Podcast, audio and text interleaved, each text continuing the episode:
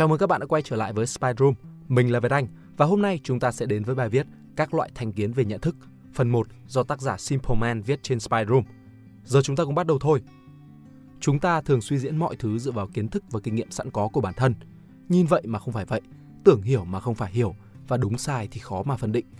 Có những 25 loại thành kiến về nhận thức và chúng ảnh hưởng lớn đến quá trình chúng ta tư duy và ra quyết định. Tại bài viết này, tôi xin tổng hợp ra những loại thành kiến mà bản thân tâm đắc nhất. Hy vọng với chút kiến thức ít ỏi có thể giúp người đọc có cái để nhâm nhi bên tách cà phê. 1. Xu hướng phản ứng với sự thưởng phạt. Con người có xu hướng phản ứng tích cực với thưởng và tiêu cực với phạt. Bạn có thể dễ dàng thấy trong cuộc sống, ngay từ đứa trẻ lên ba cũng biết ăn hết tô cháo để cuối cùng được mẹ cho nghịch đồ chơi công nghệ cao, ví dụ như smartphone chẳng hạn. Hay chúng ta phải xi nhan khi rẽ đường nếu không muốn gặp cảnh sát. Trong công việc, đừng bao giờ đánh giá thấp yếu tố thưởng phạt trong việc khuyến khích người khác hoàn thành nhiệm vụ của họ. Nếu bạn tìm được đúng động cơ để động viên người khác thì bạn đã góp phần đẩy cao năng suất làm việc của họ. Nếu bạn nhận ra bạn không thể thuyết phục người khác thì chắc hẳn là bạn đã không sử dụng đúng cơ chế thưởng phạt phù hợp. Một ví dụ điển hình trong Tam Quốc đó là sự khác biệt tạo nên một nhà lãnh đạo tài ba là Tào Tháo. Tào Tháo đã thuyết phục Tôn Kiên đầu hàng bằng cách thưởng nhiều vàng bạc gấm vóc lụa là quý báu và tha chết cho. Sau đó hẹn 12 giờ trưa hôm sau dẫn quân về đầu hàng – trong khi các quan triều đình nghi ngờ và sợ Tôn Kiên bội ước thì đúng ngày hôm sau, Tôn Kiên đã kéo quân sang, cắm binh khí chờ đứng bóng vào đầu hàng Tào Tháo. Thoạt nhìn qua, cơ chế này nghe có vẻ rất hữu ích. Thế nhưng nó cũng có những mặt trái, mà điều đó được gọi là mâu thuẫn tâm lý thực dụng, incentive cost bias. Đó là khi người ta hiểu rõ người khác và dùng cơ chế thưởng để hướng người khác đi theo ý của mình nhưng theo hướng tiêu cực. Ví dụ như một nhà báo được trả công cao để viết bài làm xoa dịu dư luận về một vấn đề nhạy cảm, trong khi đáng lý ra vấn đề đó cần được phân tích để đưa sự việc ra ánh sáng. Cũng trong Tam Quốc, khi biết Lưu Bị chưa từng nếm mùi phú quý, Chu Du đã ngon ngọt mời Lưu Bị và em gái về tòa Đông phủ lộng lẫy và có nhiều gái đẹp ở Đông Ngô với mong muốn làm nhụt chí Lưu Bị. Kết quả là Lưu Bị đã bị mê hoặc bởi những thứ phù hoa đó mà không trở về Kinh Châu nữa. Mãi sau đó một năm, nhờ mưu trí của Gia Cát Lượng mà Lưu Bị đã quay trở về, kế hoạch của Chu Du không thành. Vậy bạn hãy tưởng tượng nếu mưu đồ đó thành công thì Kinh Châu giống như con rắn đã mất đầu vậy. 2. Tâm lý yêu thích – trong cuộc sống, một con người bình thường luôn có nhu cầu yêu thích người khác hoặc là muốn người khác yêu thích mình. Nó mang ý nghĩa rất tích cực, chẳng hạn vì yêu cô nàng xinh đẹp thủ khoa y mà bạn có thể nỗ lực học thật giỏi để đậu vào trường y, hay ngưỡng mộ sự thành công của cha mẹ mà phấn đấu trở thành đứa con thành công được như vậy. Nhưng tâm lý yêu thích cũng có mặt trái của nó và bạn nên biết để điều chỉnh hành vi của mình, đừng có hành động theo cảm xúc. Thứ nhất là bạn có thể làm ngơ với những lỗi lầm của đối tượng đó và phục tùng những ý muốn của họ. Thứ hai là bạn ưa thích mọi thứ về đối tượng, chỉ đơn giản là bạn yêu thích họ Cuối cùng là bạn sẵn sàng loại bỏ hết những sự thật phũ phàng để thúc đẩy tình cảm. Điều này khá rõ ràng nếu bạn biết về chứng khoán. Bạn yêu thích uống sữa ABC, nhưng không có nghĩa là bạn cũng sẽ đầu tư mua cổ phiếu công ty ABC, mà trên hết bạn phải phân tích kỹ lưỡng báo cáo tài chính, tìm hiểu về hoạt động công ty, vân vân để đưa ra quyết định đúng đắn. 3. Tâm lý ghét bỏ. Trái ngược lại với xu hướng tâm lý yêu thích, loài người vốn đã sinh ra để ghét bỏ và thù hằn ngay từ đầu. Theo Charlie Munger, tâm lý ghét bỏ hiện diện khắp nơi từ trong gia đình lây ra tới các quốc gia, và có hai điều chúng ta cần lưu ý. Một là chúng ta sẽ có xu hướng phủ nhận những điều tích cực mà đối tượng chúng ta ghét bỏ mang lại. Hai là chúng ta sẽ ghét mọi thứ về đối tượng đó chỉ vì liên kết xấu trong quá khứ. Điều này giúp bạn giải thích cho việc tại sao chúng ta thường không hay nói về những mặt tốt của tên độc tài Hitler.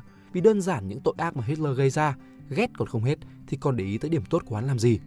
Còn đối với cá nhân tôi, tôi phục Hitler ở chỗ hắn là một người có tài hùng biện và tinh thần dân tộc cực cao.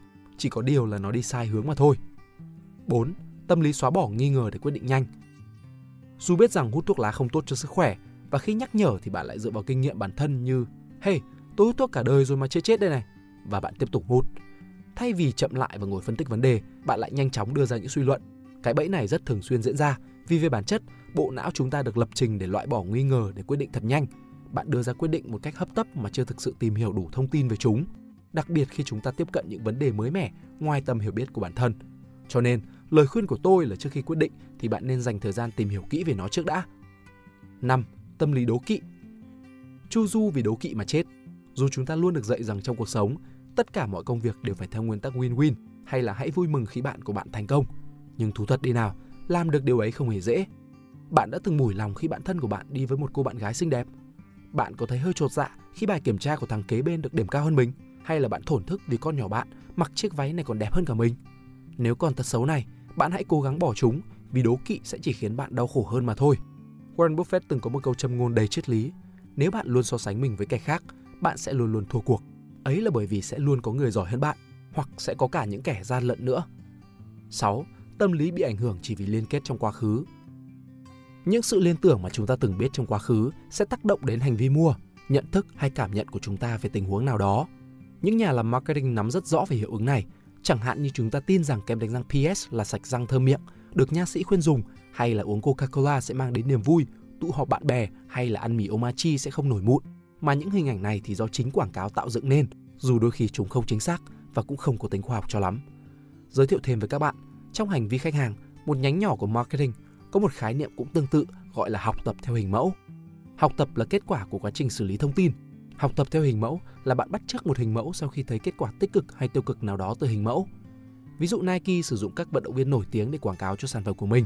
Khi thấy thần tượng của mình sử dụng sản phẩm, mình cũng có xu hướng sử dụng sản phẩm đó. Đó là mang tính tích cực. Cũng có vài trường hợp không mong muốn, như là vụ Nike hủy hợp đồng dài hạn với võ sĩ Manny Pacquiao chỉ vì anh này lỡ dùng từ không đúng mực để chế giễu cộng đồng người gay. Ở trong xu hướng tâm lý này, chúng ta cũng có thể mắc sai lầm khi dựa vào thành công trong quá khứ. Nghe thì thật lạ, vì thành công thì mang lại kinh nghiệm, mà kinh nghiệm đó là độc nhất, chỉ mình ta mới có, sao lại có thể không dùng lại được trong tương lai? Vì đơn giản, khi bạn dựa vào kinh nghiệm trong quá khứ, nó có thể không đúng ở hiện tại do hoàn cảnh là khác nhau. Bạn đánh bài vài ván đầu thắng không có nghĩa là bạn sẽ luôn luôn thắng. Chúng ta từng thắng Mỹ nhưng không có nghĩa điều đó có thể lặp lại. Cho nên, lần tới để tránh bẫy tâm lý trong quá khứ, ta nên suy xét rủi ro có thể gặp phải và các yếu tố bất ngờ như may mắn liệu có lặp lại. Từ đó, bạn có thể kiểm soát được hành động của mình. Hy vọng các bạn sẽ thích video lần này. Đừng quên like, share và subscribe ủng hộ chúng mình. Và nếu các bạn thích những nội dung như trên thì xin hãy đăng nhập vào spyroom.com để tìm đọc thêm. Mình là Việt Anh. Xin chào và hẹn gặp lại.